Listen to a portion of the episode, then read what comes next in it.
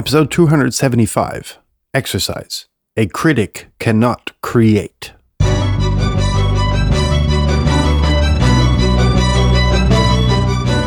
You're listening to the very best podcast in the world on health, wealth, and happiness. Please remember to leave a review and share with all your friends and family. And here is your host, Lars Hilser.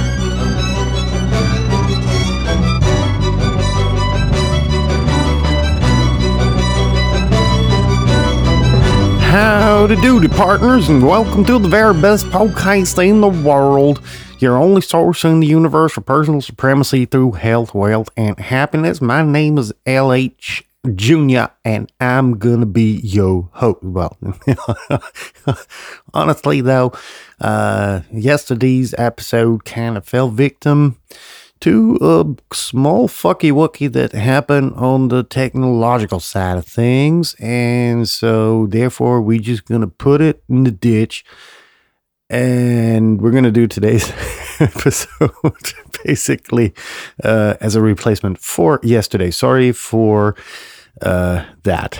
Um, yeah, I uh, recorded, uploaded, but uh, I don't know. Somehow the timer went ape shit and decided not to publish. So, um, uh, yeah, sorry you had to live without your favorite podcast uh, for 24 hours. My God, I love self irony.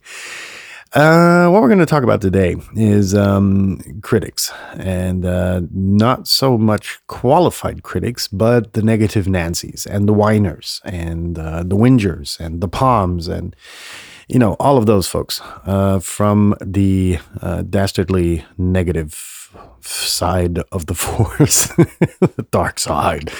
Uh, and um, before we get started on that, uh, it's housekeeping as every day.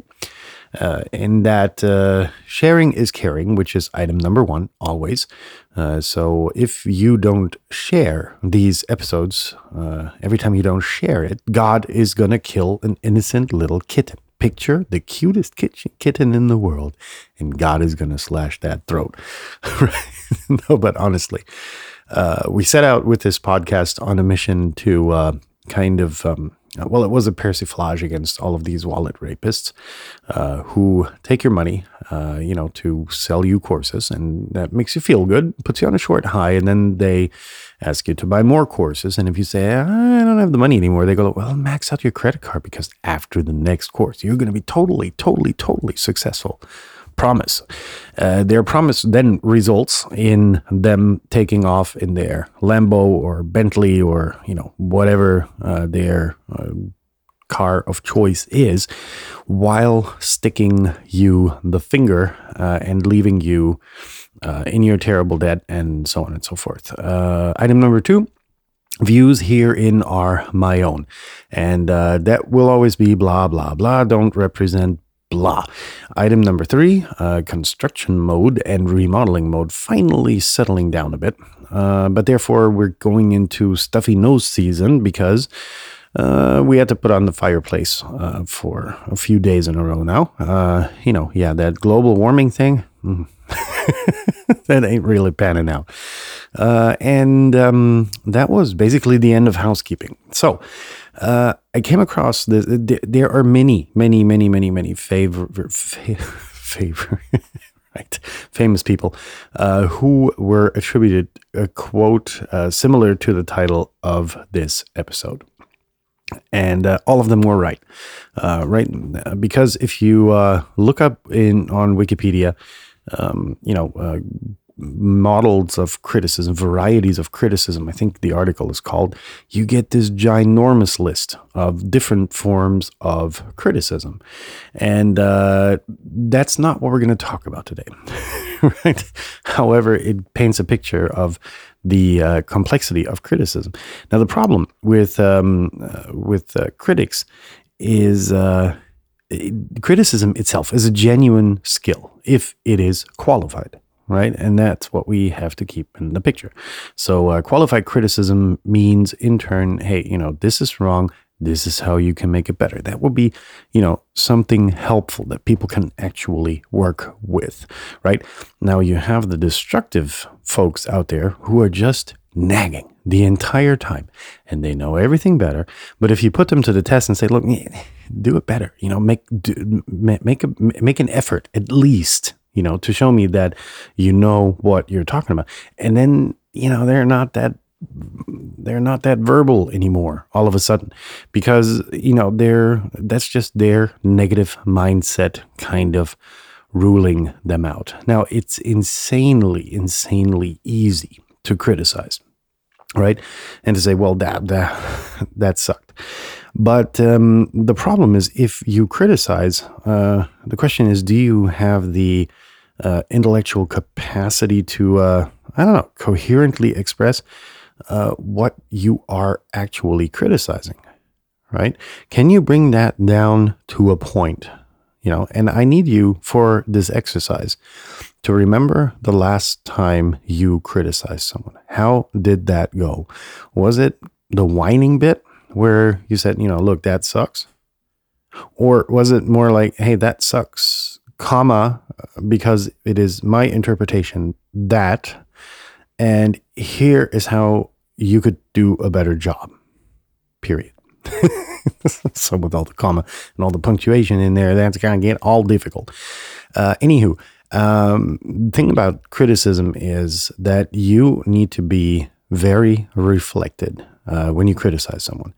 And you need to be willing to walk the extra mile because somebody's going to have put a lot of work, well, maybe not a lot, but you know, maybe a significant amount of work. Let's leave it with that.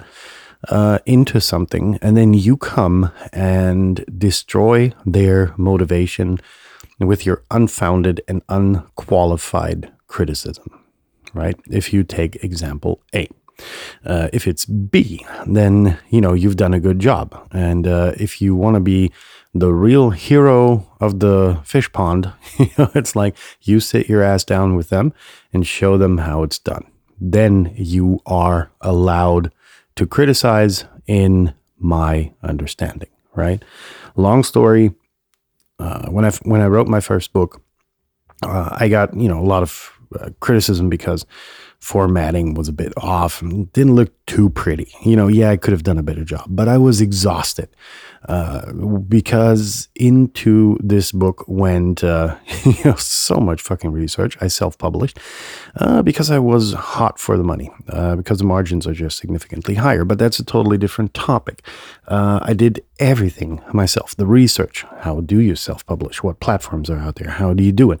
I did the writing right? I did the editing together with a friend uh, who was very constructive. Uh, you know, rest in peace, Marco. And uh, it was just this insane journey that you went through. And then all of a sudden, you've got this, you know, thing in your hand and then somebody comes along, but the formatting is off. and, you know, you, you just want to, you just want to take that book and just jam it into their jaws and break their jaw. Uh, but you don't want to get the paper dirty and bloody and everything. So you kind of self control. Um, but it goes to say that, you know, I talked with one friend upon receiving the book and you know, I was like, God damn it, this is great. You know, there's a new opportunity for you, you know, and, and writing something down um, and uh, you know, just in the format of a book, kudos, you know. And he didn't even notice. Uh, I think there was a typo in there as well. I can't re- can't even recall. Uh, but you know, it was just this interesting journey, and there were you know those people who immediately saw the negative. And then there were the people who saw the positive. Now, what I would have wished for was, you know, something in the middle, right? Where somebody said, look, you know, uh, let's do another um, uh, iteration, right? A version two. Uh, you know, you can do a little bit better, perhaps on the uh, on the indentations and the margins, and you know, oh boy, there is a typo in there, uh, and so on and so forth. And uh, you know, that's just in that that would have been something that I would have actually wished for, you know, and then to I don't know have a big big, big box of beer, sit down with that person and just edit the whole thing again and then publish another iteration of it. Never happened, got busy with projects, yada, yada, yada. The rest is history. But um, this is an exercise and uh, an exercise episode because it is Friday. And uh, so, my appeal to you as an exercise would be to, uh, you know, kick the recliner back and uh, go into your inner self and search for your pattern of criticizing and do research on how to criticize and what varieties of criticism there are. Uh, when is one term of criticism appropriate? Uh, and when is the other form of criticism appropriate? And um, when you criticize someone the next time that you get presented something, uh, have the decency to work with them to make it better. If you already, uh, you know, take the liberty to criticize work that somebody else has done, prove your point. So, in that sense, I was, I hope. I hope that I was able uh, to make sense of uh, today's episode, um, uh, of today's exercise, really, uh, which is about you know criticizing correctly, and thereby actually you know going the, walking the extra mile, sitting down with someone, helping them improve is uh, the actual process where you go into creation mode, where things really start to get interesting and fun. So, uh, in that sense, have a nice weekend. I think everything is said. Yep, everything is said.